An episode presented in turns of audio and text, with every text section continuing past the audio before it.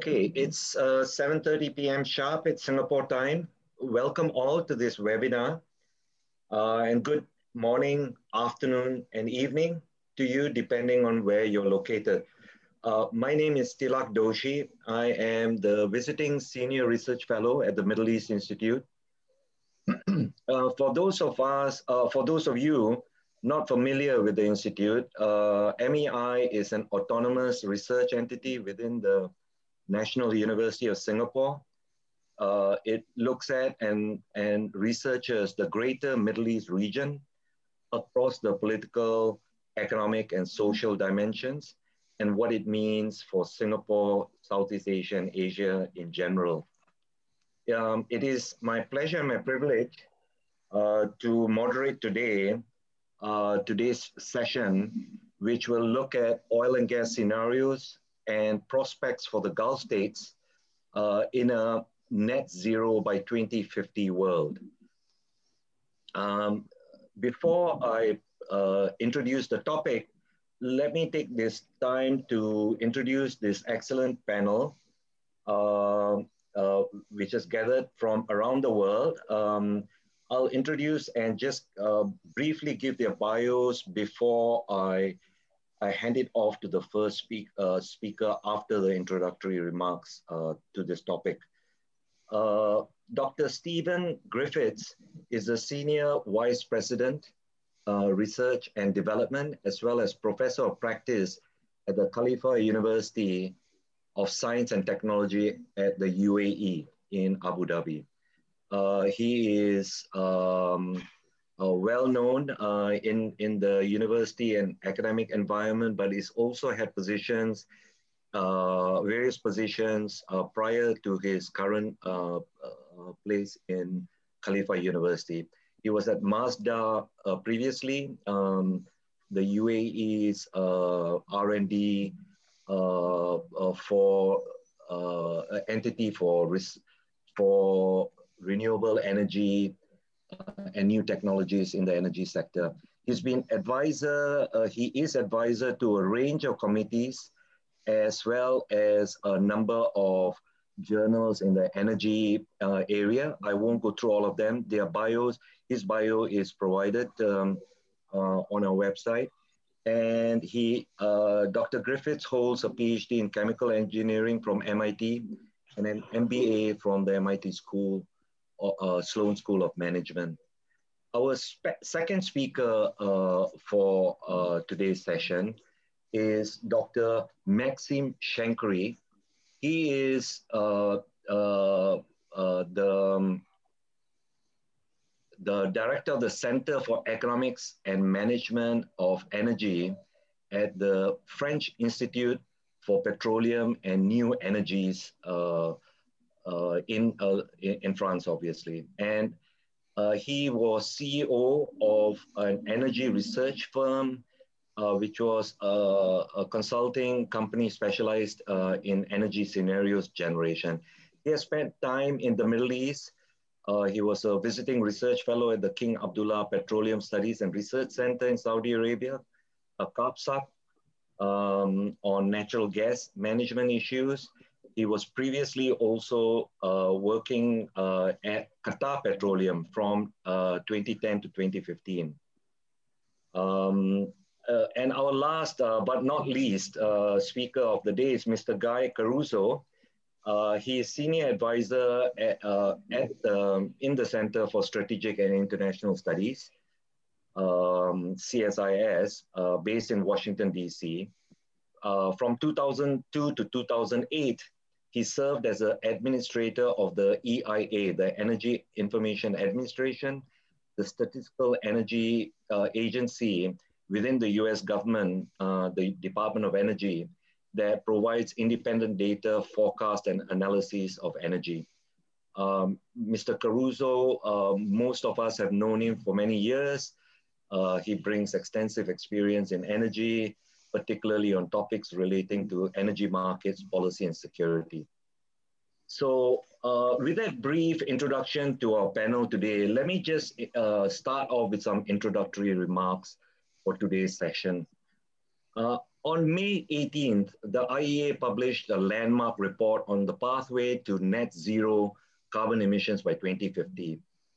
Among the many assertions in its 200 uh, plus page report was the rather bombshell call uh, to immediately end investments in oil and gas exploration and development. Uh, as you can imagine, uh, there were uh, there was a significant amount of coverage in the mass media and plenty of reactions uh, on all sides. Uh, for example, the Saudi uh, energy minister uh, uh, was uh, widely quoted. Um, Prince Abdul Aziz bin Salman was widely quoted as calling the report comparable to La La Land fiction.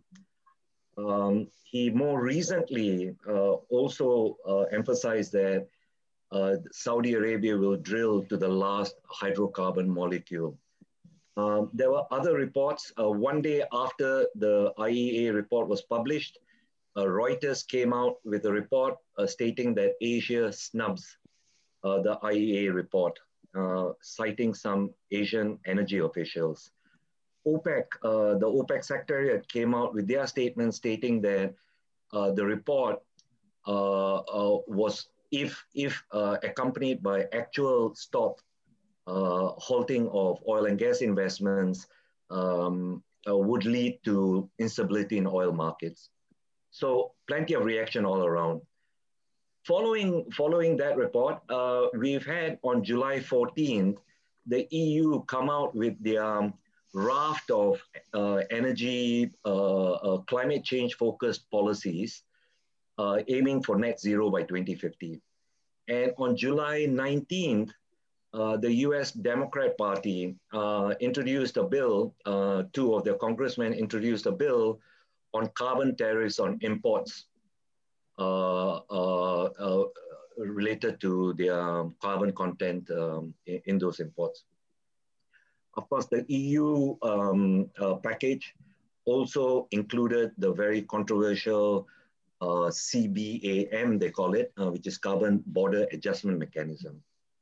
Um, now, uh, of course, it should be noted that a significant number of institutions, global institutions, as well as governments, have uh, taken steps to, to not only support uh, this net zero by 2050, but actually implemented some of the early policies, including EU, of course, the leader in, uh, in, in, climate change uh, policy, but also um, the UK and the Biden administration in the US.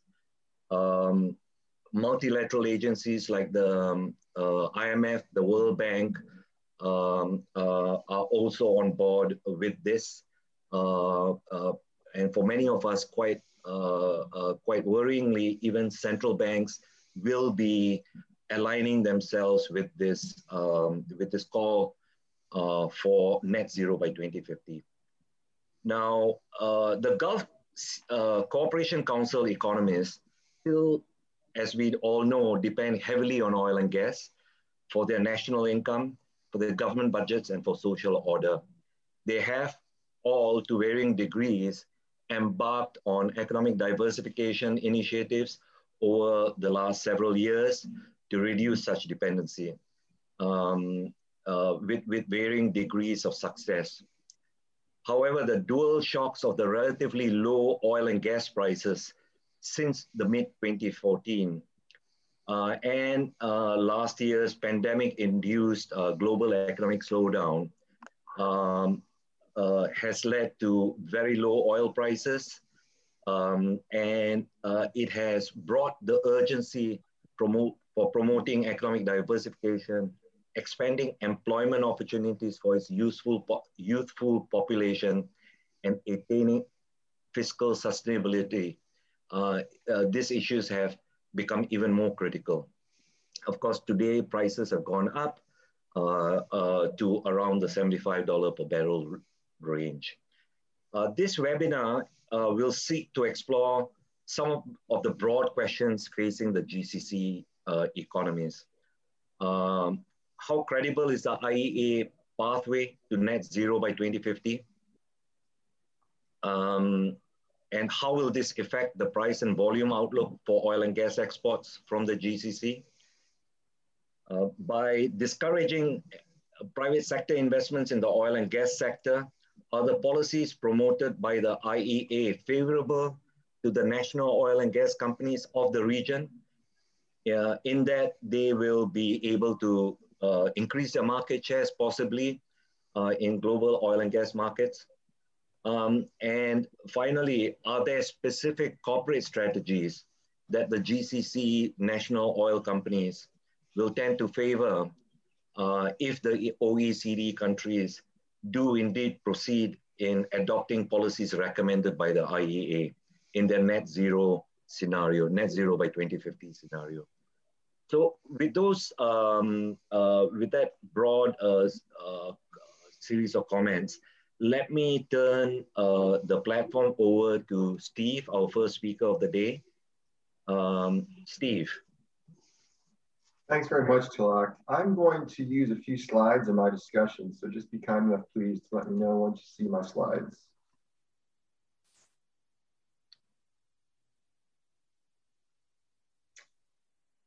Clear? Yes. yes okay, great. Thanks very much, Tilak. So I'm going to kick off the presentation of the, the discussion today by talking about my perspective on many of the topics that Tilak just raised, a very interesting set of questions for GCC countries given this uh, growing global discussion around net zero. Since I'm the first speaker, before getting into the specifics on how I see the countries in the region here being impacted, I'll talk a little bit about net zero. And to start that discussion, net zero is part of the broader discussion around energy transition. Now, energy transition is something that we're all, I hope we're all very familiar with because we've been through a few of them. If you look at the slide here, going back uh, to the 1800s, we went through a period where we basically were a society based on renewable energy, although it was traditional biomass. And then with the Industrial Revolution and coal, we grew into a new form of energy. And then finally, uh, in the last uh, many decades, coal and oil and gas and the proliferation of hydrocarbons is a composite have come together to create where we are right now in our energy system. Of course, renewables have grown as well. So we start to see the sustainability uh, come to play for us. So the question that comes now as we get into this discussion of net zero is what's going to happen to 2100, particularly as we start to further push these thoughts about how we are going to limit the emissions from the combustion of fossil fuels, which is tied to, of course, this discussion of climate change. So when we look at this and we start to think further about where we're going with the discussion on net zero, there has been for, excuse me, jump to slide here there's been for some time uh, a discussion around sustainable development. And so the IEA before the net zero had been pushing forward the sustainable development scenario, which is essentially net zero. It's just achieving net zero emissions by 2070, roughly, which would put us on a trajectory to achieve, if we're lucky, uh, two degrees uh, global warming relative to pre-industrial levels. So on average, if we come to a final warming, it'd be about two degrees. Now, the recent thinking is that it would be much more important for us to try to limit the global warming to 1.5 degrees because when you get to two degrees, more and more of the climate issues we're already seeing now are just going to be exacerb- exacerbated. And so now the 2050 dialogue is on the table. And this creates a discussion about how quickly we can move toward mitigating or eliminating emissions, which is going to be the main factor we're focusing on here around the, the region and oil and gas. And as you can see from the trajectories, it's pretty ambitious to get to net zero, even out to 2030 within this decade. We'd have to have a massive change in the way that we consume energy. So let's go straight to oil and gas, because that's really the, the point of the discussion today. Uh, there are many net zero scenarios now. Uh, there, you can talk about the IRENA scenario, the IEA scenario. I picked out the BP here to complement the IEA. And they all have a fairly similar trajectory for oil and gas. And I pulled out a few of the comments I thought were, were common to what these different scenarios are showing us.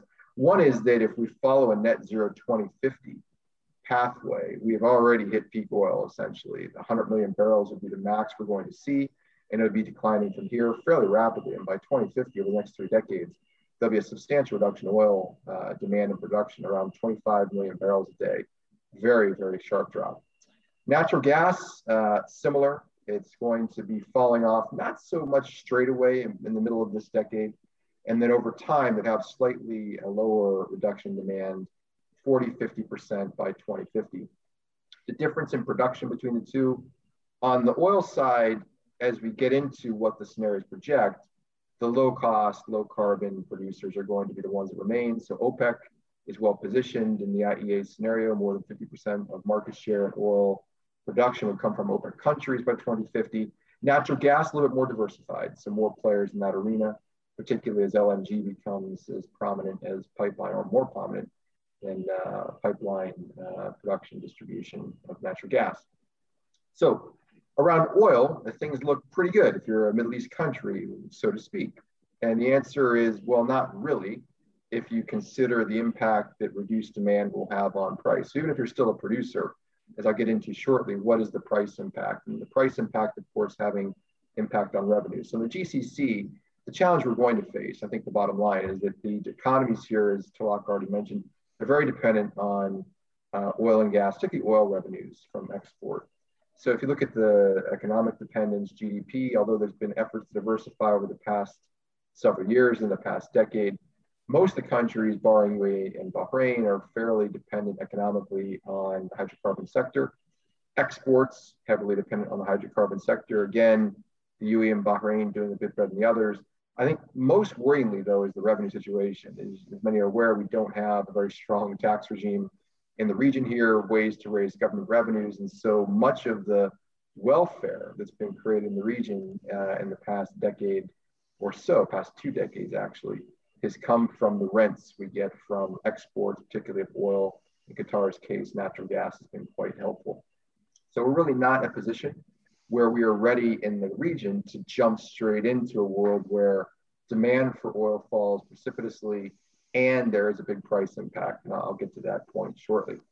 Now, when you look at this, then the question is, is, is it inevitable that we're going to net zero? As Tilak said, there's a lot of discussion today, a lot of interest and enthusiasm for this idea. And I, to answer that question, I go back to the point raised in the, in the introduction uh, from Tilak that the, the implication of net zero 2050 is that we have to stop developing any new oil fields immediately. And this is a focus on the oil sector. Natural gas, likewise, you have to stop developing new fields. We're only going to invest in sustaining what's already in place to meet residual demand in the future. Is this a risk to oil supply? Well, in order for us all to work, we would have to have a substantial change in the way in which people consume energy today, now, starting today and going through the next decade and decades to come. And if that all plays out, then by 2030, as the net zero scenario tells us we'll hit 70 million barrels of oil, then that'll fall much further by 2050 to about 24 million barrels per day. Is that possible? Is that realistic? Does that create risk? And I think the answer to that is yes. So if you look at where many of the projections are to 2030, just given the dynamics amongst the countries that are in this dialogue, not everyone's agreeing to that zero, the possibility of having actually increased demand from what we've seen in the past, not, not far below 100 million barrels, but actually above 100 million barrels a day of oil demand is there. And so even Wood Mackenzie, just in the past couple of weeks, has said they're foreseeing by 2030 a big gap in the amount of oil production needed, up to 20 million barrels, which means we're going to need high prices to incentivize new development. And hence, we would not be able to dive into the net zero 2050 trajectory straight away.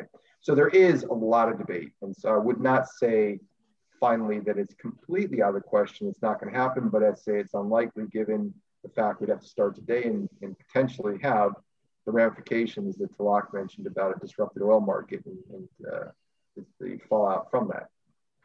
Now, that said, I do believe that in the future there will be a net zero. It may not be 2050, it may be 2070, it may be 2090. Someday it's going to happen. That's where we need to go, presuming that we all agree that climate change is, is, is largely induced by man-made emissions from the combustion of fossil fuels.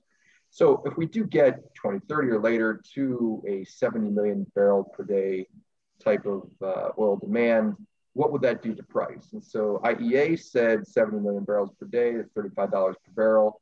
If that were to come in 2030, maybe will come later. Sustainable development scenario I talked about previously is more like 2040 for this level of demand. RethinkX raised a lot of uh, interest a few years ago. They talked about shared electric autonomous vehicles eliminating all consumption of, of, of gasoline for light duty vehicles. And in their trajectory, oil demand, simply because of that, would fall by 2030 to 70 million barrels per day. And so you see $25 per barrel uh, price of oil.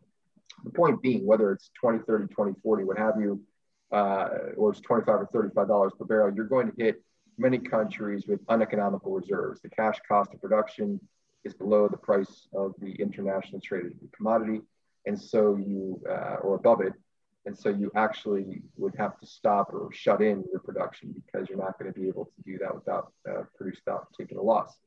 So whether or not this happens sooner or later, there does need to be strategies, and that's the point of one of the points of the discussion today is what these strategies can be for countries to deal with this. So look at four, reducing production costs, maximizing profit, trying to be a player that's into the long term, moving downstream, probably more so petrochemicals and refining, assuming the demand for light duty vehicle uh, is hit an internal combustion engine, and then investing into the low carbon transition for sources of energy is another option, and selling your asset, just divesting is a possibility. I won't talk about that. I'll talk about the first three. Starting with the perspective of the IOCs, the NOCs, I think the strategy pick is going to be very context dependent. If you look at the charts, anything that's in blue or light blue is going to be an internationally operating NOC, national oil company, or NOC. And so there's a lot of reserves, oil reserves in particular, uh, as well as gas, that these countries, the national oil com companies, are producing within their countries. And so they need to monetize these reserves to the best of their ability. It just makes natural sense to leverage your asset. Some NOCs uh, have other plays. And so we see in the region, Saudi Arabia, the UAE are going heavily downstream, petrochemicals in particular, Qatar, liquefied natural gas. They're not stopping. They're going to be building up more capability for LNG in the future. So I think there is a, an opportunity here for, at least in that beyond uh, beyond the current thinking of, of the companies maybe going in a different direction or uh, eliminating their activities in space, there is an opportunity for this downstream diversification. Uh, as far as the continuation of production, so as I said previously, low carbon, low cost is where the continuing producers are going to be in the region. We are the low carbon, low cost producers for the most part, uh, sharing that uh, renown with a few other countries in the world. As you can see here, uh, the most carbon efficient producer producers, UAE, Qatar, Saudi Arabia is, is, in that club. As far as new projects being developed, which is on the right-hand side of the slides, they're still fairly cost effective. These would be new development projects. This is not the marginal cost of current extraction, which is barrel dollars per barrel. Uh, new projects under development, still within the, the range of 25 $30 per barrel. Uh, here when the the uh, trajectory was looked at Natural Resource Governance, Governance Institute. They put $40 a barrel because that was a sustainable development scenario price point they were concerned with. The point being that there is a low cost of production in the region.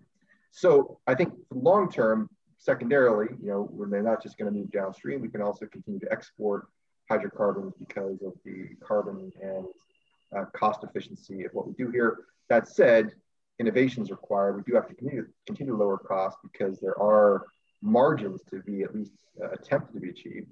And then we also need to, as I said previously, look after those government revenues, so hydrocarbon dependent. If you look, this is kind of interesting. When I looked very recently, a very recent publication from Atlantic Council, their Oil Market Transition Resilience Index, to reinforce my point, uh, and to complement my comments on low cost, low carbon, because of low geopolitical risk amongst oil producing countries, particularly the OPEC countries, Saudi, the UAE, the Gulf countries, Kuwait included, are expected to be increasing their market share in the, in the coming years and decades as we move toward whatever the scenario is. Sustainable development scenario I talked about, production gap report, they're all talking about moving toward much lower levels of oil production in the future uh, with some of the countries because of the stability, um, cost and carbon efficiency, increasing market share. Green arrow being those that are projected to gain share and those expected to lose share uh, because of their instability and or high costs oil production or lack of carbon efficiency on the bottom. The only takeaway I'll say with it really is I've not brought up previously on this slide is that I'm not entirely sure that the GCC countries and other countries that have to deal with the fallout of fragile and failing countries not being able to uh, maintain stability because they have no more revenue from exports. I'm not sure if this scenario plays out quite the way we'd hope it to, to play out because many of these countries are close to the Gulf. So you'd want to keep that in mind as, as such considerations are made. And as I start to close out, just last point, where do we go uh, beyond the idea of moving downstream, refining petrochemicals, uh, maintaining production? I think all the NOCs, they do have to prepare for a future in which they will need to do something different, whether it's now or it's 100 years from now. What can you do? And, uh, you know, unlike the international companies, getting into the pure energy company concept, producing uh, low carbon electricity or what have you, may not be the core competence. The circular carbon economy was championed last year by the Saudi presidency of G20. Uh, I think this is where the NOCs will go. So it's consistent with what they do as a business. We don't try to get rid of carbon. We try to reduce it, of course, and then reuse it, recycle it to the extent possible. This would leverage the ability to take on the technologies that the national companies are already dealing with today, carbon capture, uh, maybe in the future direct air carbon capture, carbon uh, sequestration and storage, uh, operating through a uh, much lower uh, carbon emissions production uh, set of technologies and scenarios, including reduced methane emissions would be quite important. Even moving it further downstream um, into some of the low carbon fuels, which are going to be important in the future. And I'll talk about just before I close, hydrogen being one of them. I mentioned con completely consistent with the circular carbon economy, the green LNG of Qatar. Qatar will be a major LNG producer. They're going to continue to increase their capacity but they're trying to be sustainable. They're showing that uh, they are using renewable energy to power their operations, CCS, CCUS, part of their idea. And then if you're familiar with LNG, there's an issue around boil off of uh, during shipping and transport, losing some of the energy content shipment. And they're also trying to deal with that. So they have a fairly robust strategy for the quote green LNG. So I think the, the IOCs are, will go in one direction, NOCs in another, trying to leverage their core competencies. Qatar and the other GCC countries have a great opportunity in, in low carbon gases. I will mention here um, in the last point about the hydrogen, this is a big part of the net zero, uh, IEA net zero outlook. And so I do think if the NOCs are going to go into a place where it's, it's a core competence that is consistent with what they do as a business, trying to go to this view that hydrogen is going to grow by over five times and its uh, current global demand currently largely being used by refining and ammonia producers into a much divert, more diversified set of uh, downstream uses. As you see here on the right-hand side, carbon capture uh, from steam methane reforming, autothermal reforming, maybe that's a blue hydrogen, even getting into the turquoise hydrogen with methane pyrolysis, all completely consistent. And so there can be a business for the NOCs in this. Uh, as you can see, quite a bit of the gas is going to go toward hydrogen according to the IEA's net zero scenario even in refining. I mean, if there's one area where it's being considered almost uh, incontrovertible, controvertible, that there will be a role for hydrogen. It's in the production of, of green hydrogen, blue hydrogen, low carbon hydrogen. It's in the production of low carbon ammonia, and that could be used in shipping. So as you see here, that's a, a major opportunity, as well as other different products which currently are the focus of refineries. So that's another area in which I think the NOCs are going to move, and they already are. So closing out, transition I think will happen over time. I'm not sure if it's 2050, but it will happen at some point, which means transition is important. Uh, oil producers and exporters in the region, although they may, may, still be producing, the price point is unlikely to be what it is recently and in recent years. And so dealing with revenue uh, reduction is going to be something that has to happen, although they may be able to monetize their natural resources quite well. Moving into this low carbon um, low cost production mode to be an ongoing producer is important. Moving downstream is important, petrochemicals to the extent there's demand, and then getting into opportunities like hydrogen, uh, particularly blue hydrogen, I think is quite important. I just put in bold here, hydrogen will not, and I don't see any way it can because of the way in which it's going to be developed and the way it's potentially, if it gets traded the extent it's traded, I don't think that's going to be by any means a replacement for the type of revenues that are generated by the the NOCs in the Gulf region today uh, in the long term. So there needs to be having that as just one part of a broader strategy. So with that, uh, thank you, and I'll look forward to the discussion that's coming up later.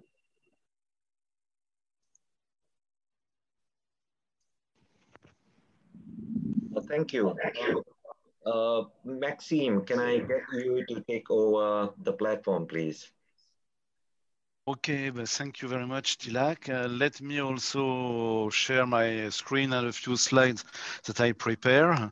But first, uh, thank you again for your invitation to this uh, webinar and to have the chance to discuss uh, such uh, interesting and exciting, I would say, uh, subject Uh, with uh, this audience.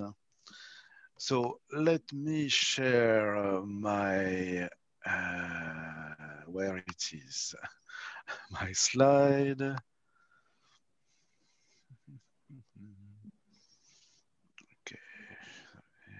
Oops.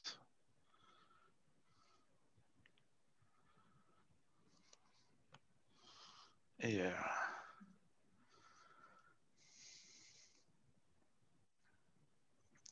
So I think that you, you should see my slides right now. Yes. Is that is that correct? Okay, perfect. Okay.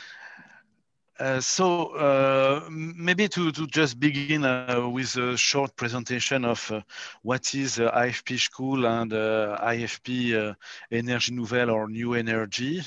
So we are a kind of a, a public research center uh, dedicated to energy and uh, transportation.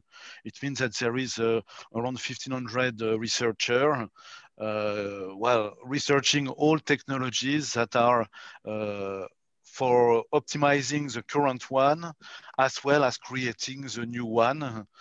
Mm-hmm. And uh, within this uh, institution, there is a well IFP school uh, where we are uh, teaching uh, many graduate program, uh, both for our engineering student, but as well as for some economics and management orientated engineers. And it's where I am in this center in energy economics and management. Uh, as you asked me, Tilak, to kind of uh, look at this uh, uh, transformation of our economy, of our global economy by 2050, and to look at spe specifically uh, of this scenario of net zero emission in uh, 30 years, I pick up one of the graph from the report from the International Energy Agency, and uh, that state a bit what will be needed in terms of uh, investment and technology in order to reach this target, net zero emission uh, in 30 years. Uh, the first thing that struck me is that, uh, as uh, my, colleague uh, Stephen uh, said previously, there will be kind of no new investment in the oil and gas or fossil fuels kind of industries. Uh, the second thing is that uh, in the coming few years, in 10 years, 15 years, it means that the electric vehicle uh, become dominant. A few years ago, we had Tony Seba that were uh, kind of presenting this kind of uh, very disrupting uh, way to look at the industry and how uh, electric vehicle and uh, uh, renewables will take over. And well, now it's the main trend. even the International Energy Agency is stating that well, will be uh, in 10 to 15 years if we are to, to get to this net zero emission uh, goal uh, with a, a, lot of electric vehicles and that it's becoming uh, dominant. Uh, as well, it means that uh, power in building, heating is kind of going for decarbonation and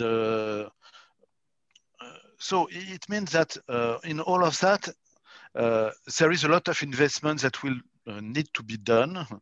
Uh, it's striking to say that, well, we will have hundreds or thousands of gigawatt of electrolyzer for hydrogen, but as well as a gigawatt of uh, for solar and wind uh, to produce electricity.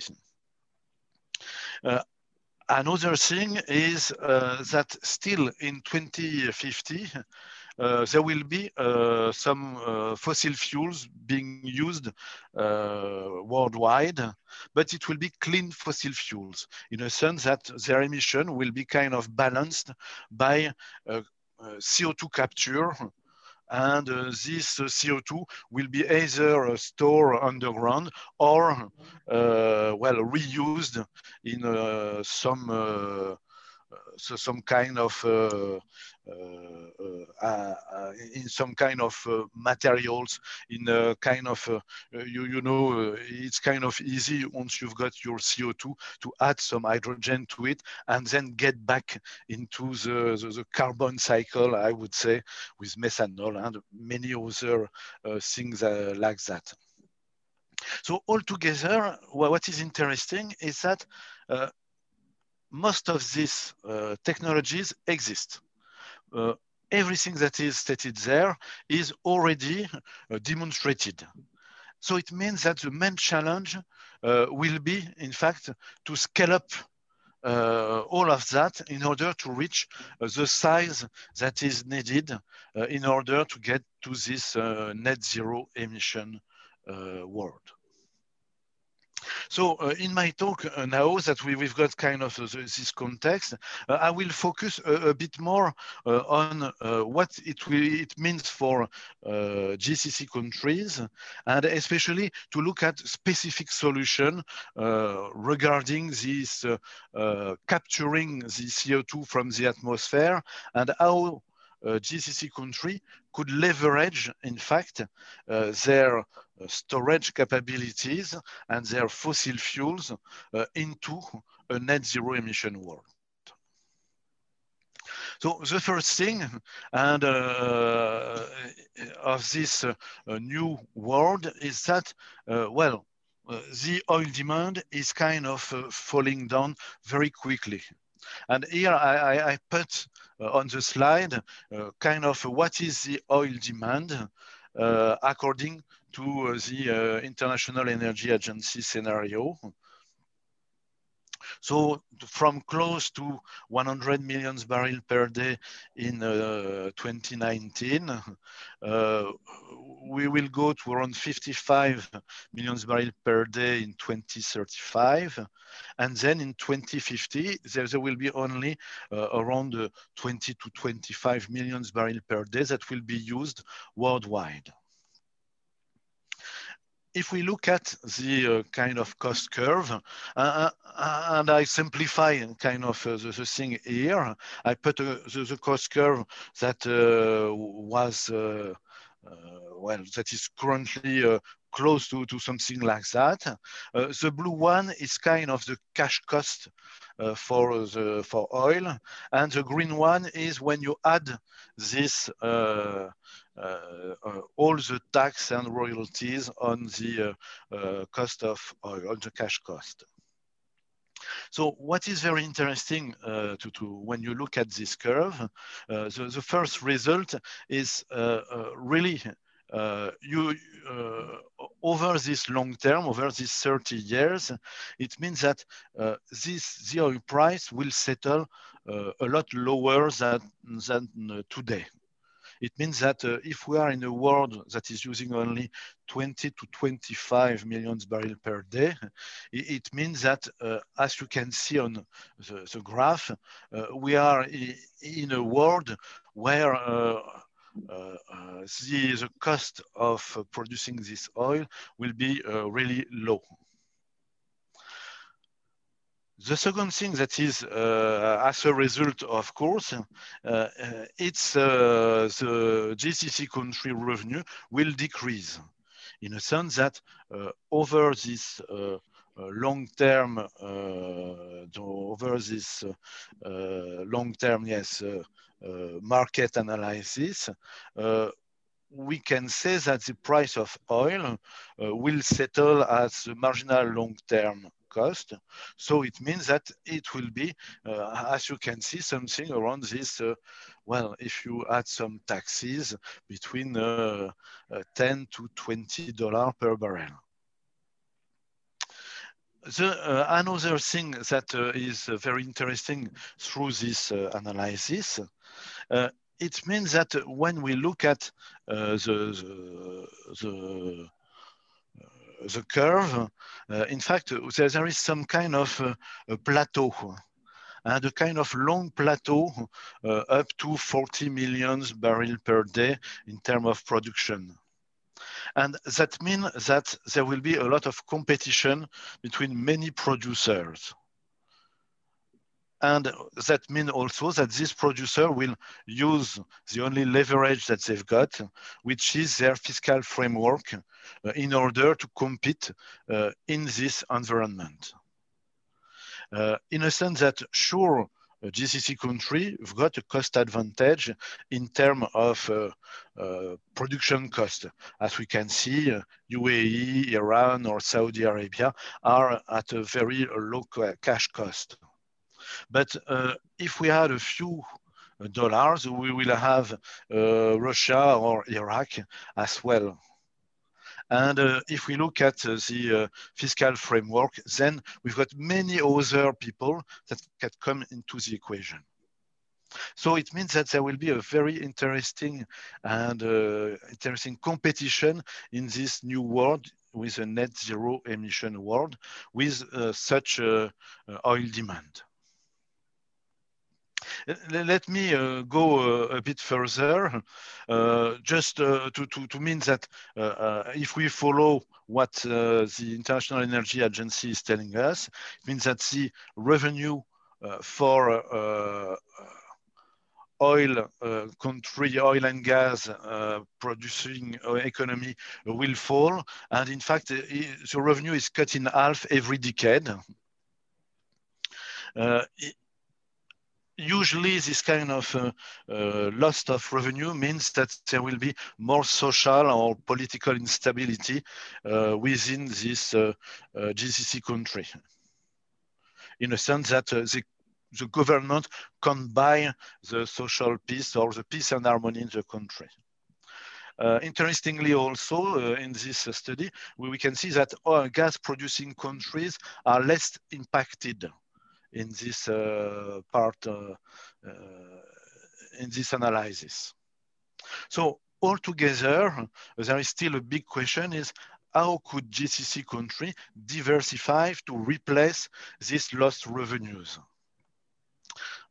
And it's a huge assumption that they would like to do that and not just play a kind of a financial play saying okay we, we take as much as we want we put that in a sovereign fund and uh, uh, from that we we use all of that as kind of financial revenues. But uh, let's see that they will also go for some industrial solution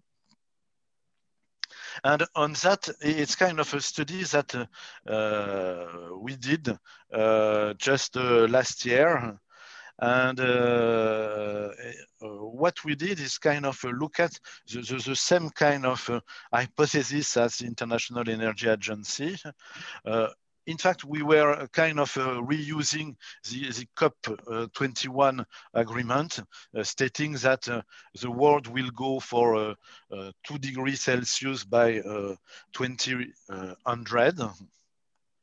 And so we try to calculate, to make an economic evaluation of what will that mean. So in order to do that, we had to make a, a lot of assumption and uh, to, to make this modeling, uh, the, the, model, in fact, we had to say, okay, an international uh, carbon market exists uh, in order for a country to be able to have some uh, strategic uh, possibilities. As to say, uh, should I uh, do more abatement or should I trade some uh, carbon emission rights. Uh, out of this uh, study, so uh, the first thing that was uh, that was very interesting is that it was possible to, to reach this uh, net zero emission as well in uh, 20. 100 so a bit later than the international energy agency but still the second thing that was very interesting is that if you add into the mix of the available technology uh, direct air capture, which is a technology that is kind of uh, capturing the CO2 from the atmosphere. And then once you capture it, you can store it underground. uh, as well as the BECCS, which is a kind of uh, uh, reusing biomass, burning it, capturing the carbon and uh, storing the carbon uh, as well uh, underground. So two technologies that where there is a lot of research being done currently, it was possible to reduce significantly the, the cost for the world uh, of this net zero uh, emission. And when I say significantly, it's really significantly in a sense that uh, there is uh, over 1% of discounted GDP that will be, in fact, uh, avoided if this technology are uh, used. Uh, if we go just a bit further in the uh, in the analysis, we, we try to kind of uh, set up a different uh, I would say a group of country uh, in the world in order to see for each of them what would be this the cost for each of the the group of country. So we identify the GCC country. And uh, uh, in fact, uh, when we, you read this yellow line, in fact, how do, how does that read? Is here you've got the cost in order to make the abatement in order to have the direct capture implemented or the uh, bio uh, CC carbon capture and sequestration. Here will be the uh, term of change. So it's mainly the loss of revenue, gain or loss of revenues. And here will be the revenues from the emission trading.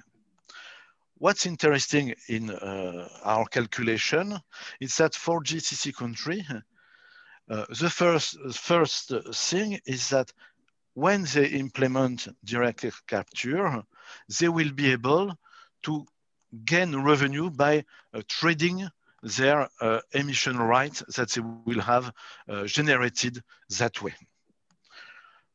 Of course, uh, I would say uh, if you go want would like more details, you can go to the article. It's on the, the web, and uh, you, you, you can see exactly how we use the, the model, what hypothesis assumptions that we had, uh, etc.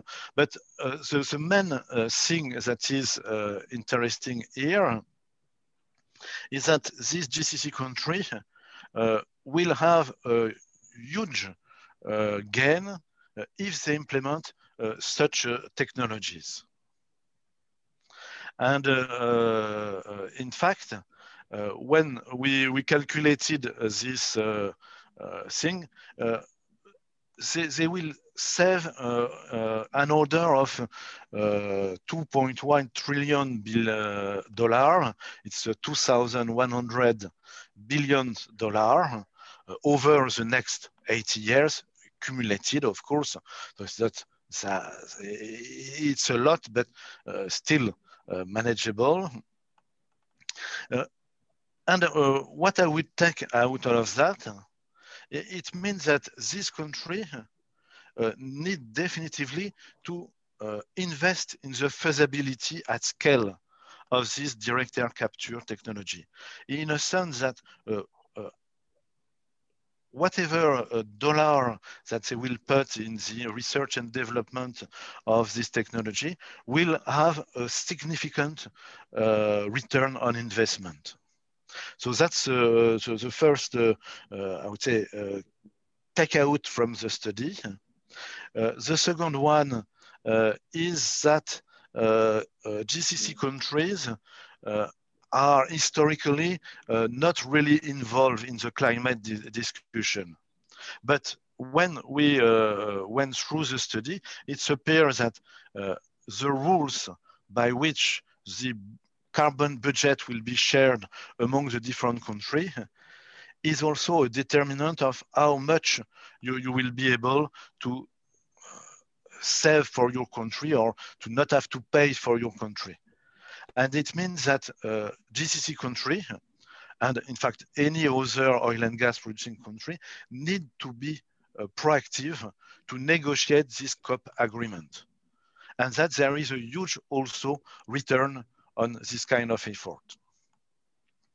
Uh, of course, in our study, we did not include uh, very uh, all the technology with hydrogen, and that will be, in fact, the next domain that will be in our study. We are currently doing it this summer, so it will be by the end of the year where there will be exact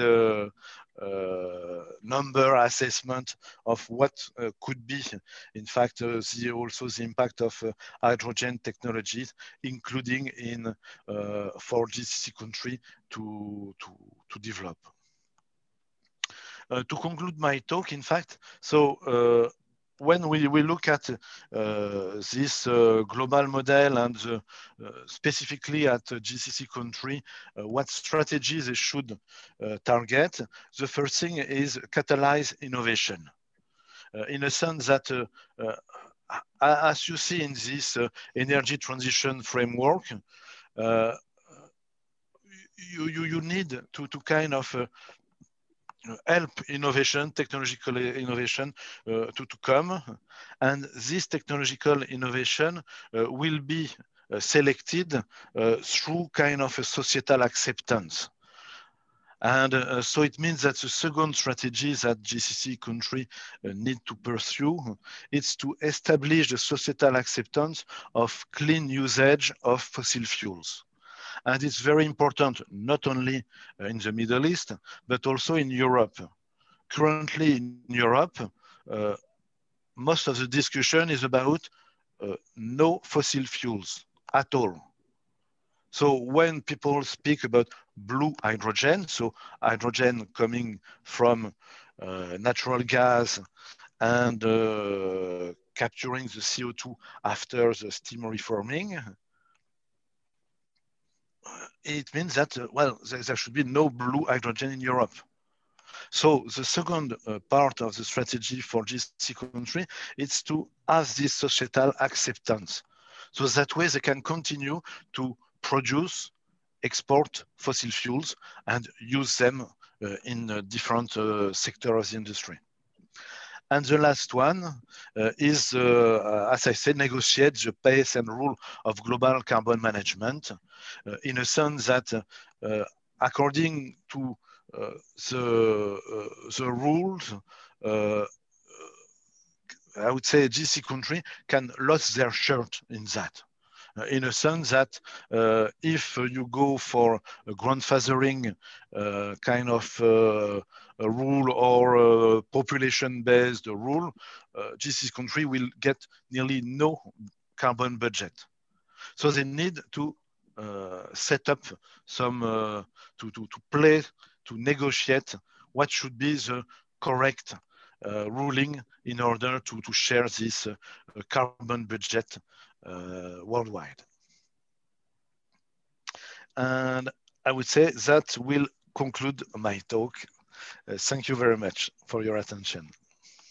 Uh, thank you, Maxime. Um, uh, it's actually quite interesting that the two talks um, by you and by Steve um, occupy a spectrum. I think Steve's talk was somewhat less um, um, um, less confident that many of these technologies are as, as readily available.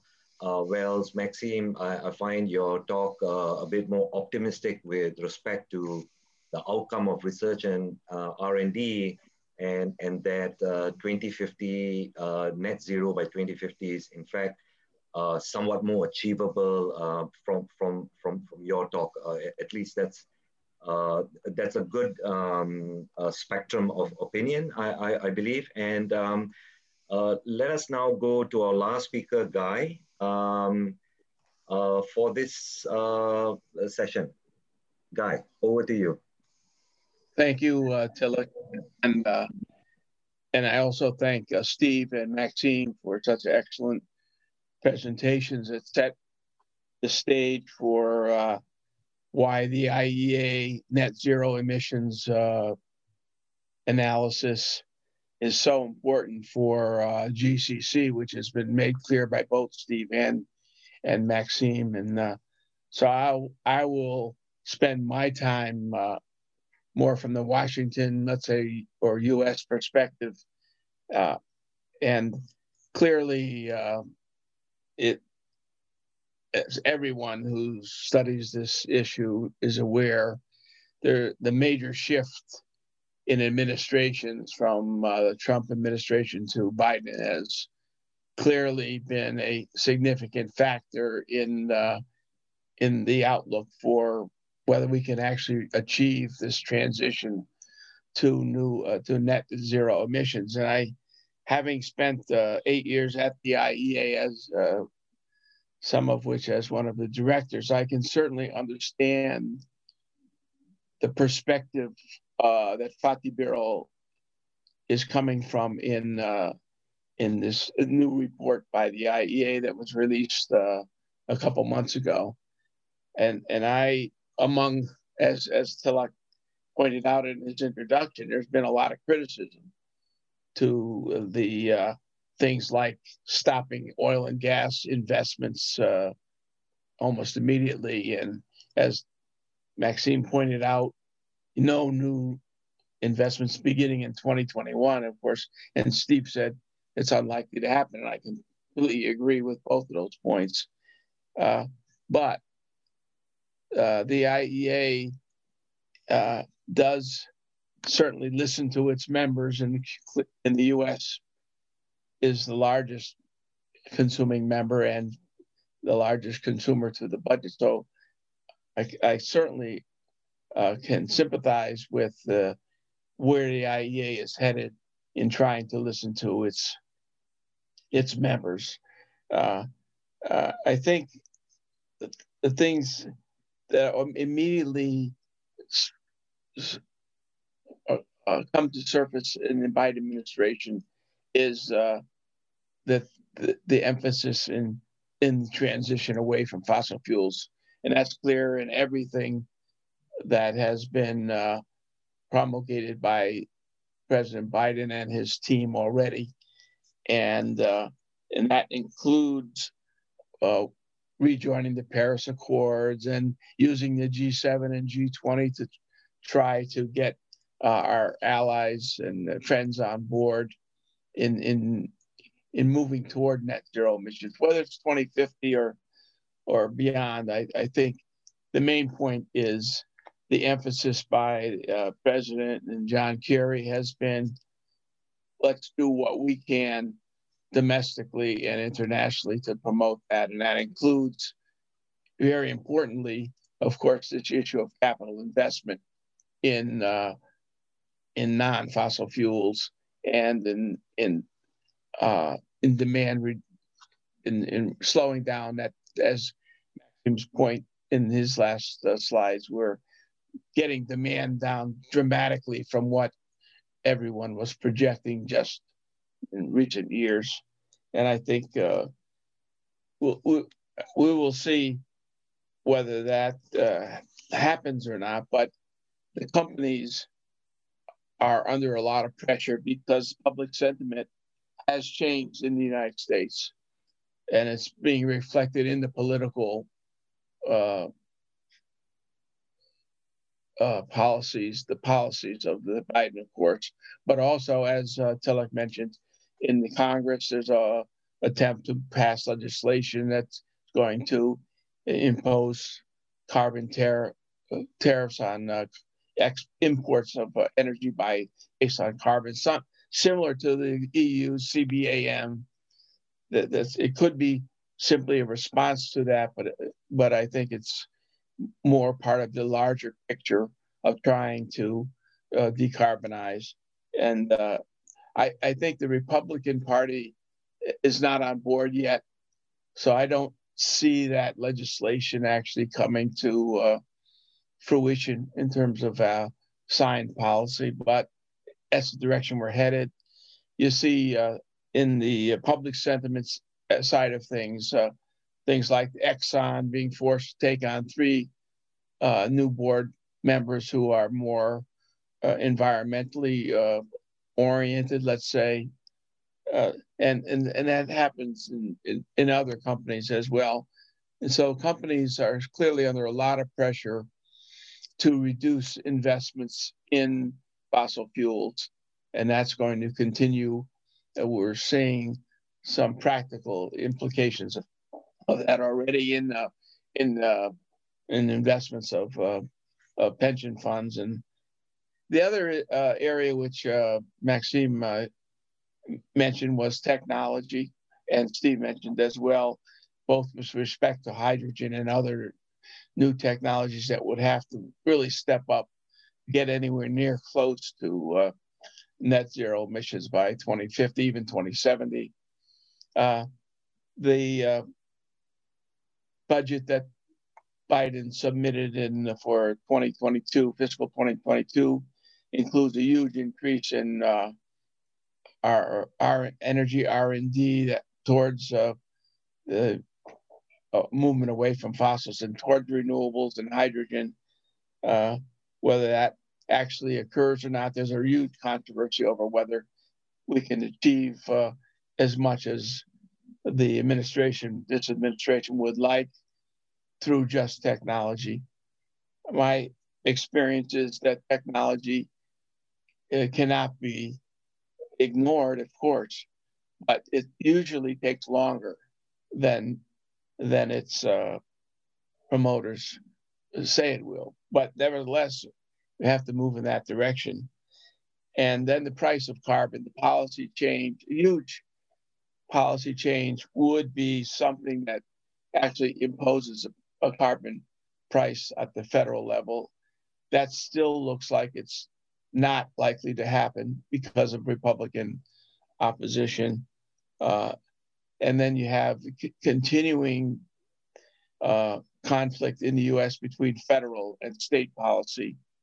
States have moved out, of course, much more uh, uh farther out in, in towards carbon price, imposing carbon price. Uh, and the, the Trump administration, of course, tried to suppress that, and and but now Biden administration is uh, is supporting it. So I, I would I would see that uh, carbon tax unlikely to to pass uh, under the, even in the uh, with Biden uh, promote Biden's administration promoting that. Uh, the technology for CCS and uh, direct air capture clearly needs to step up. It's still very expensive, and I, I don't know that we that kind of cost would be acceptable in in the uh, current budgetary environment. But it's clearly the way we, we need to move, and uh, and I think uh, transition uh, through the companies are moving in the direction of transition through acquisition in the U.S. We're seeing more acquisition of smaller companies that move towards uh, in the direction of the uh, uh, uh net zero emissions, but still, again, a long way to go. And capital expenditures on uh, on non-fossil fuels are certainly increasing, but not nearly as fast as would be needed to meet the uh, meet the requirements. Uh, there was one report that said we, I, I, believe the IEA that said the IEA uh, goals would require a, a five-fold increase in efficiency improvements in on the demand side, and would require geoengineering as well. And uh, the outlook, I, I think, for the United States is that there will continue to be oil and gas investments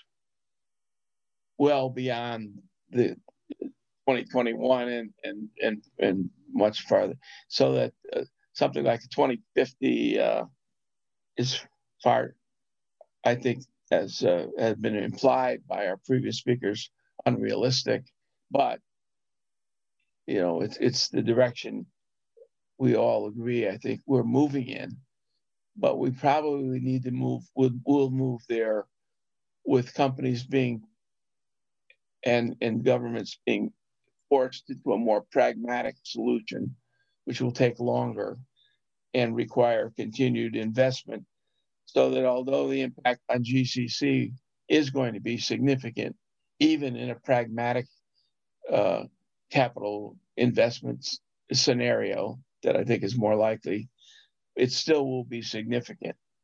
And I, I, I think uh, the uh, GCC and uh, will, I think, serve their purpose more uh, efficiently by looking for pragmatic solutions and working uh, with with the uh, developed countries uh, in, through multilateral institutions or bilaterally to move in that direction. So, uh, with those very uh, brief remarks, uh, Tilak, I'm happy to join in on the uh, uh, discussion that uh, I think we still have, yes, a fair amount of time for. Thank you. Yes, thank you, Guy. And that was an excellent summary. Um, uh, following the two speakers, uh, Steve and Maxime, and your comments on the US side of things and, and how it is seen uh, by government and between parties as well as between the federal and state levels uh, is also um, absolutely essential in understanding how the US uh, will try to influence the direction towards net zero by 2050. Um, let me start um, uh, uh, the ball rolling in the Q&A uh, by referring to what is traditionally called the elephant in the room. Um, if you look at data from BP pri just prior to the onset of the uh, COVID pandemic uh, shutdowns, uh, from 2014 to 2019, in the five years, uh, the incremental demand for energy um, was about accounted by the third world, by the non-OECD countries, uh, about 80%. So we are in a situation where uh, less than, somewhat less than 20% of the world, uh, the OECD countries are determining or are at least trying to convince the rest of the world um, that uh, their combined destiny should be one in which oil and gas and coal, of course, it goes without saying, uh, should be uh, uh, should be drastically reduced. Uh, now, the question, and I think this question is for all three speakers, um, uh, would be, given the technology today, um, just to what extent can you expect the third world, which accounts for um, the vast majority of incremental demand uh, going out into the future, uh, where their carbon footprints are uh, a fraction, uh, you know, one fifth or even less of, of the OECD countries. Do we actually see a realistic scenario where economic development in the non-OECD countries is being um, uh, put uh, or, or, at least de-emphasized in order for the use of fossil fuels to be reduced. Now that question, of course, implies a certain assumption of technologies. Of course, in, in the best of all possible worlds, all these technologies that we're talking about will spring about around the corner um, and hence assist not only in cutting down on fossil fuels, but carry on with the legitimate um, aspirations of 80% of the world's population for a higher standard of living. So on, on that point, I'll just give you one, um, uh, one very um, uh, striking remark by a senior analyst in JP Morgan. He was talking about CCS in his latest uh, 2021 energy report. And this is an investment bank um, uh, they are fairly serious about these things. Um, he said that CCS was an example in which he found the highest ratio in the history of um, scientific thought, the ratio being in the numerator, the number of scientific studies on CCS, and the denominator, the actual number of CCS uh, projects that have actually taken off the ground. Forget about being economic. Um, the, the most recent uh, news has been on Chevron's uh, Gorgon LNG project in Australia. where they failed um, in their long thought, thought out plan in capturing a significant amount of that CO2.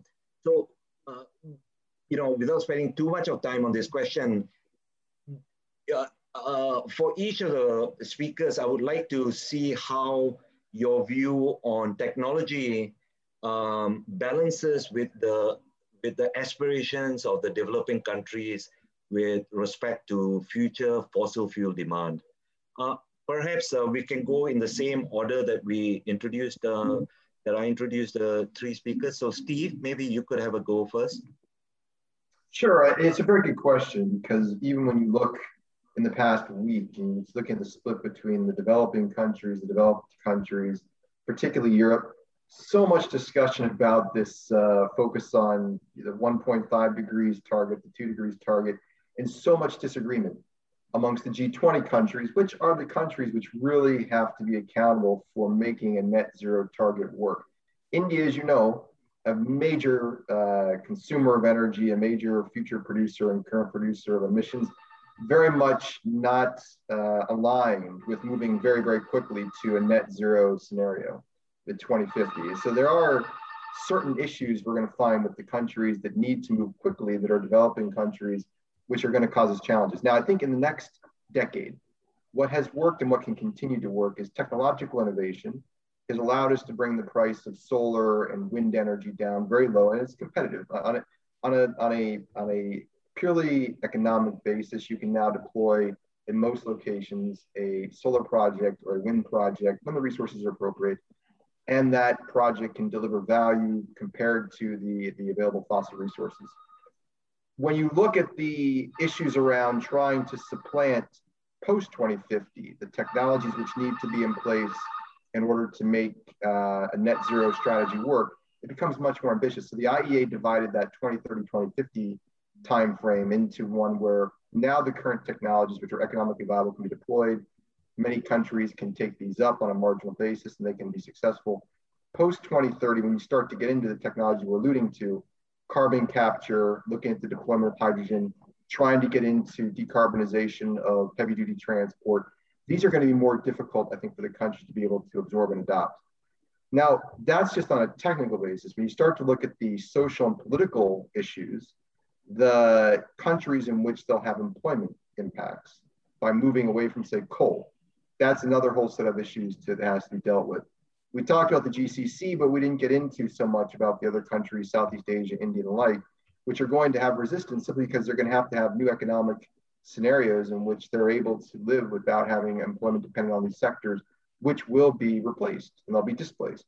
So I think the question on technology is probably the next 10 years, we can move ahead with what's in place. Innovation has already happened to allow us to move quickly post 2030, we will need to see these countries be able to adopt new technologies, which will be more challenging, I think, to deploy in their context. And that's why you'll see resistance today from the non OECD countries to go extremely aggressively into a net zero 2050 plan.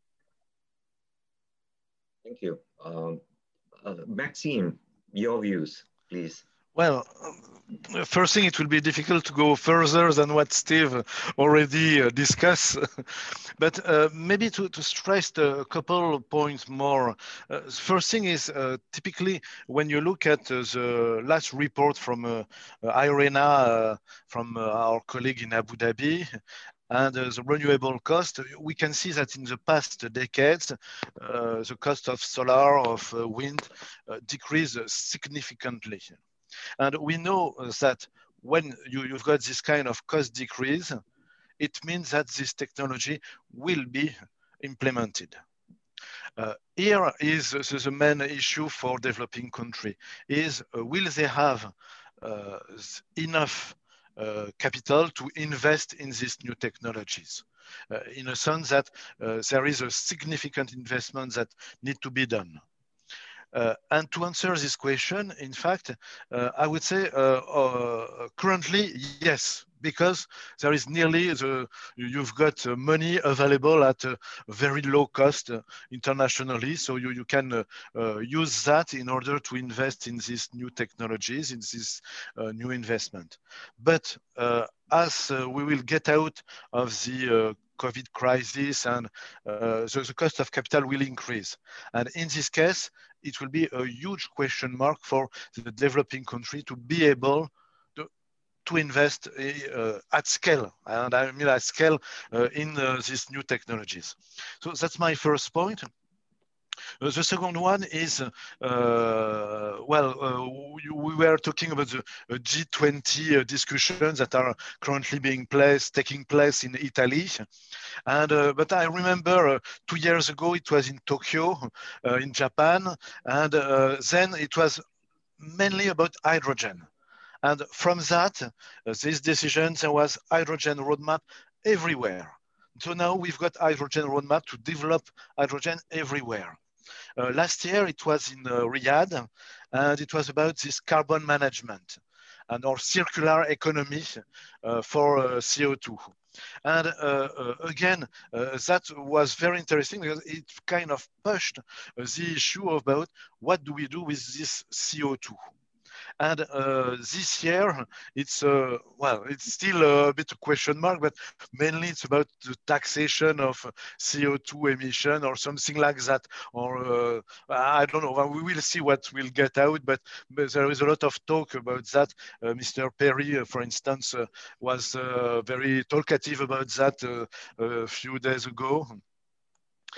so it means that what it's means that, uh, uh, in fact, uh, all of that, we will need to have a price for the CO2 and that nothing will happen if there is not the right price for CO2. Uh, maybe if you remember my presentation in our studies, uh, we were around at $480 per ton uh, in uh, by uh, 20, well, let's say 2050, in order to have this direct air capture technology implementing at a significant scale. So it means that we need to have a very significant price for CO2 emission in order to uh, kick off the investment, to kick off the investment in this uh, carbon and capture and sequestration, in hydrogen as well, because hydrogen it's well, it doesn't do anything more than providing heat or uh, power, uh, but without the CO2. So it means that the only thing that is different between a fossil fuel is really the, the cost of the CO2 emitted. So that, that's, uh, uh, I would say, my second point, uh, meaning that uh, we need to have this uh, a price for CO2 in order to have this implementation. And it was was missing, uh, I would say, 10 or well, more than that now. It's 15 years ago, 20 years ago, when there was the first experimentation for the storage of CO2. Uh, especially in Europe, there was huge uh, project and people saying, yeah, we'll do that a lot. And well, it was very nice, but nothing happened. As you say, there was more uh, uh, talking about than a real project uh, in the ground. And why? Because there was no price for the CO2. So there was no profitability that could be made for this kind of investment.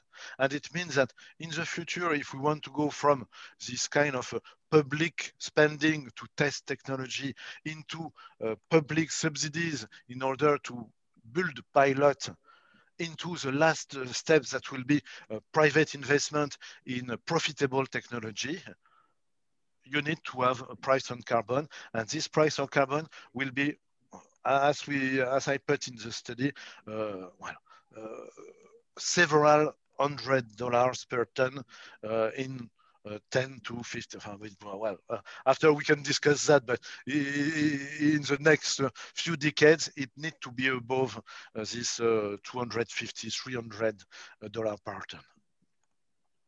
Okay before i turn to you guy perhaps with given your your vast experience um, in dc and with government entities uh, on this very vital question of R&D, uh, perhaps you could, you know, uh, give us your views on the relative roles about private sector R&D versus government-directed R&D. Um, you know, we've, we've seen the, uh, the most significant miracle um, in energy in the last few decades, which is the fracking revolution. which was uh, very much uh, Texans with cowboy boots doing it, not uh, from Washington, D.C., uh, directing research. So perhaps you could give us your views on, on, on the relative roles and, um, and, and just how governments can play a role in promoting private sector-led R&D. is it merely a case of, of putting a price on carbon? Um, uh, and if you've got other views on, on, on this very important R&D um, uh, question related to you know technologies that we're expecting? Yeah, I think uh, the government-directed energy R&D has been uh, uh, generally not a failure, but inconsistent, and that's the biggest problem, going all the way back to uh, believe it or not, Nixon's energy independence speech, 74. He promote he he proposed a lot of good energy R&D solutions, almost none of which were fully enacted. And partly it's because uh, of the uh, inconsistency. When Reagan came in, there was a complete move away from uh, many of the energy R&D programs that had started under Nixon. So I think the the most important thing and the cooperation between government and private sector is consistency. And as several of the comments already here is that uh, one year it's hydrogen and next year it's it's a different uh, solution. And uh, you know, natural gas vehicles were the thing under uh, under Clinton. And then it became cell fuels under George W. Now uh, electric vehicles are the flavor of choice. So I think the most important thing for government R&D is to be consistent. And unfortunately, that is not very uh, uh, compatible with a system, political system where you have to be reelected every other year. So I think that's a real problem. And uh, one thing we haven't uh, mentioned is uh, nuclear technology, which again has lost favor for a variety of reasons, mainly because of its cost. And uh, it's it has to play a role, especially if uh, the non-OECD growth that you referred to uh, like 80%, 80% of that's in China and India. And I think nuclear will uh, play a role, certainly in China and perhaps more so in India. Uh, and the bottom line is that uh, I think the, the, capital cost of new technology uh, excluding, I think wind and solar have done very well in the last de- decade or so, but other technologies that will be needed to reach net zero emissions uh, by whatever your target year is will need to uh, be less costly, or as Maxime pointed out, a lot of these uh, developing countries will not spend the money to implement that. So I think that's going to be a real, a real challenge. And uh, I'd like to use uh, electric vehicles as an example. There's not a perfect analogy between developed and under uh, less developed countries, but uh, it, it, EVs, at least in the U.S., are still a higher income uh, customer base. You know, so if EVs are to reach those targets that are in the IEA report or in other reports in order to uh, reduce the use of uh, liquid fuels. Uh, we're going to have to bring the cost down and and and the the range uh, up. I, I think I'm, I'm when it comes to R and D, a lot more work still needs to be done on batteries and other uh, energy efficiency improvements in the vehicles. Thank you. Thank you, Guy. I've got a question from actually from a colleague of mine. Um, we used to work together at KAPSARC in, in, in Riyadh, and I believe uh, Maxime spent some time there too. Um, uh, uh, my colleague Jitendra Roy has asked yeah. about, about uh, the, the, the fact uh, uh, related to the transfer of funds by the developed countries uh, to the developing countries as part of the Paris Agreement. Uh, as you know, the Paris Agreement uh, from 2015, um, uh, one of the uh, conditions on which uh, most developing countries agreed to do their best, although they're under no legal requirements to, to cut back on emissions, but to at least have nationally determined commitments um, uh, part of the deal was that $100 billion a year. Steve, um, and uh, maybe Maxime, um, uh, uh, could you have a stab at this question about, um, about uh, the expectations that, that developing countries have with respect to this financial aid uh, from, from Western countries that to date hasn't been forthcoming? maybe Steve, you could start off first. Sure. I mean, it's a great question. And I've thought about this a lot as we watched the whole pandemic unfold because we continue to talk about how vaccinations are not happening, how support for the developing countries is not happening. And we're in the midst of something so acute and so near term. We still are yet to get the synergy between the developed countries and the developing countries to overcome something which is right in front of us.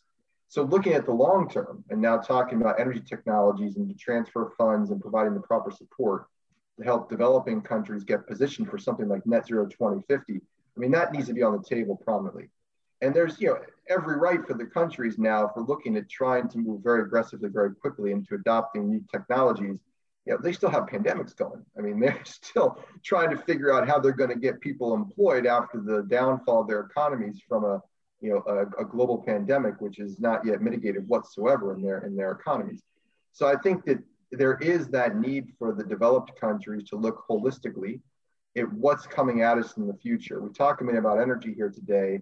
We're talking about the potential or the need for transferring funds so that technology can be adopted within the countries, which are going to be the driving forces for energy use in the coming years. I think, to be quite honest, it's a dialogue that needs to include not just that, but needs to be looking at health as well, all the different social and political dimensions which can make these countries successful the U.S. has been stepping up. I mean, I've seen that, and Guy probably you know has, has seen quite a bit of this in where he's located, in talking about those transfer funds. So committing more and more, which is good.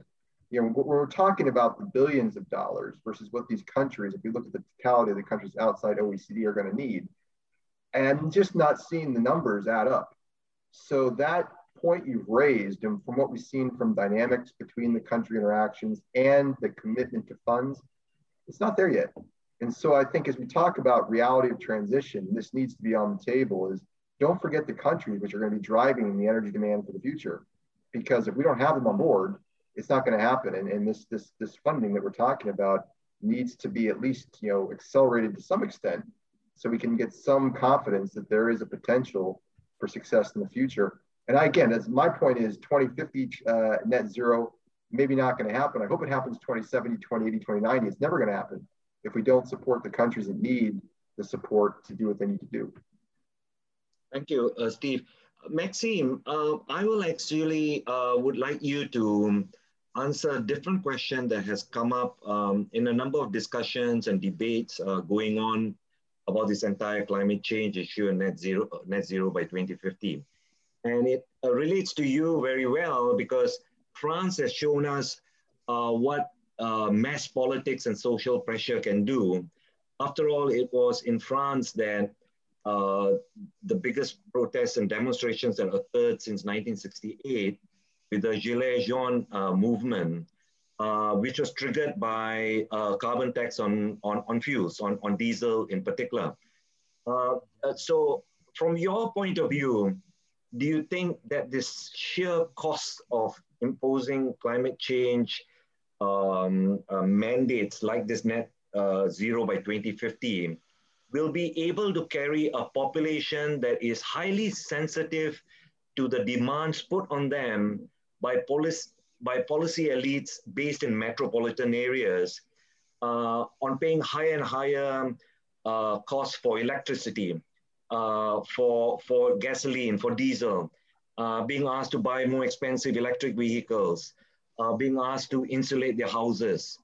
Um, uh, we've talked about, we've seen poverty grow, energy poverty grow in rich countries like Germany. We've seen blackouts in California. So, you know, in, in, in the heartland of uh, France, where protests uh, happen quite regularly, uh, the movement was, was, was a major, major um, thing. So what is your view on, on, on this pressure of social uh, uh, movements? Uh uh, uh, uh, uh, well, there is many many points in in that. Uh, maybe uh, well, uh, first with uh, what Jitendra question, and he was as usual right to the core of the the issue, which is okay, show me the money, and the money is not there, as Steve said, with this 100 billions dollars that should have been kind of transfer from developed country to less developed country. Well, so it means that, uh, uh, and uh, as a guy told us, uh, when it's a government and uh, kind of uh, type of decision, it means that you need to be consistent and that usually you are not because you've got some uh, election coming up or some things that will happen and transform what you, you planned into something else. So that's uh, what I, would say for this mechanism uh, that was included in the uh, COP21 and then 22, etc., and discussed further there. but still, when we talk about this energy transition, we are talking about uh, something that is 80 years down the road. so it means many decades. It's long term, meaning that you will need to have some uh, guidance over the long term. And uh, the only uh, players that can provide you this guidance over the long term, it's the state. That's the only player that is kind of looking at the long-term issues.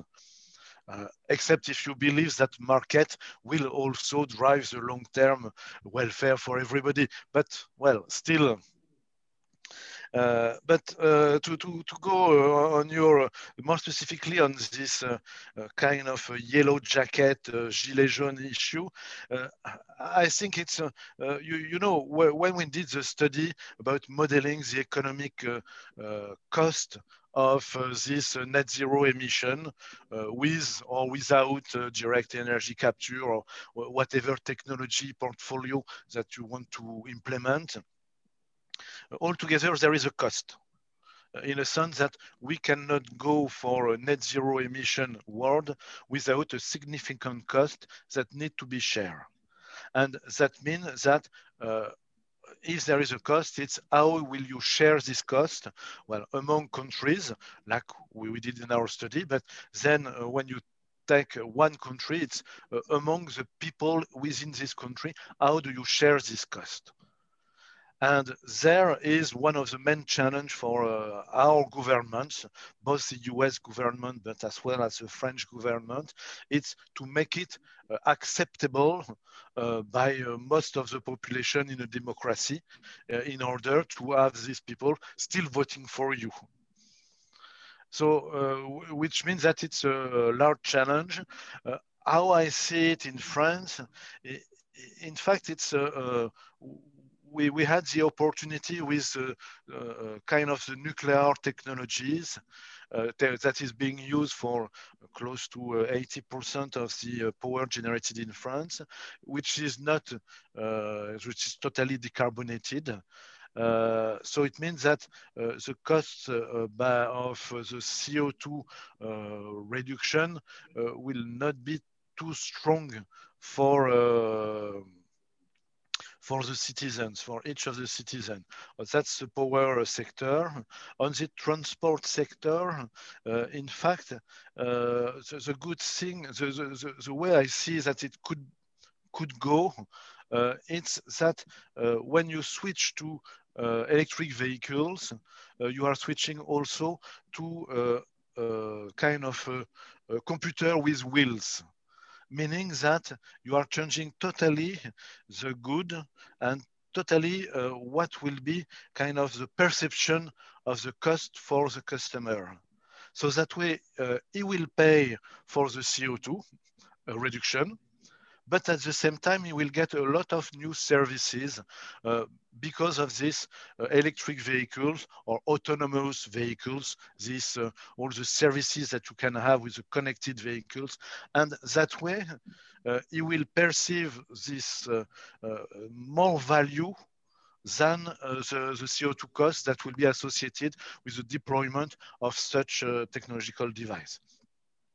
That's, I would say, two to, to, to pass that I will use for a, a, government in order to try to avoid uh, the, the kind of uh, riots. Let's be true, it was really that in France uh, that we had for nearly not much uh, in terms of change of the uh, price of gasoline. But uh, so it means that you, you need to, to kind of see uh, some uh, perceived value for the customer that will replace this cost of the CO2 reduction because there will be this cost and so you, you, you need to well to, to share it among the different uh, people of your country or your society. Thank you, Thank you Maxime. Um, uh, uh, we are slightly out of time. Uh, we are over time, but I would like to end with one question directed to Guy. Uh, specifically. Um, uh, and I, am sure he'll be able to enlighten us in a, uh, in a brief manner. we've seen John Kerry jetting around the world, um, trying to save the world and convincing people that we need to, convincing governments and um, uh, both developed and developing country governments uh, with respect to climate change and net zero by 2050 what do you specifically think about the kind of discussions he probably has had with the Chinese uh, government? And what do you think are the prospects of the Chinese government actually cooperating with the US with respect um, to, to, to this um, uh, to this net zero target, uh, particularly given the fact that China is the largest, by far the largest carbon emitter in the world? Well, I think the, uh, you know, clearly he's doing the right thing because, as you pointed out, that's where the growth is going to be, and that's has to be a substantial reduction in coal, and and he's saying to them, your capital investments need to be directed in the same toward the same goal as net zero emissions by 2050. And so I think he'll get lip service and good relative good cooperation. But I think the, the real problem is going to be this trade issue of where using trade to reduce carbon. The CBAM uh, by the EU, this tariff legislation in the US, I don't think Chinese uh, will, uh, will go along with that. Uh, and so I, I, I see the, the difficulty with Kerry's pitch uh, being in the uh, getting capital investments in non-fossil fuels uh, aligned with a net zero emission scenario. So in the long run, I think it'll fail. Well, on, uh, on that note, uh, I, uh, uh, thanks for your straightforward um, uh, frankness. Um, uh, may, uh, just may, may, I add uh, just something to, to what Guy said. It's uh, also very interesting to, to say that uh, if you replace all the power generated by coal by uh, something else, in fact, you will have at least 50% of the net zero emission goal achieved. So it means that replacing coal is really the low-hanging fruit in this thing and that really, uh, if we do that, after we you, you, just need a small direct air capture or whatever. Yeah. Uh, it will be done. Yes, yes. Uh, of course, um, that is the number of the issue, isn't it? Coal uh, and China um, uh, have been um, uh, a policy issue and a political issue um, that has been uh, almost irresolvable uh, to date. And let's see where we head in the future. So on that note, let me thank my three um, excellent speakers and panelists. Um, I think we covered a fair bit of ground. Uh, the, the area was wide, but we covered some of the key questions of technology um, and um, end of uh, uh, politics and, and international relations. Um, so I thought it was an excellent discussion. I hope that more people get to watch uh, this um, uh, this session uh, once it's recorded and distributed. Uh, so I would like to say good night to or uh, good evening to uh, all other participants in this event, and thank you. And I hope to be in touch with you again. good night from Singapore. Thank you. Thank you. Thank you.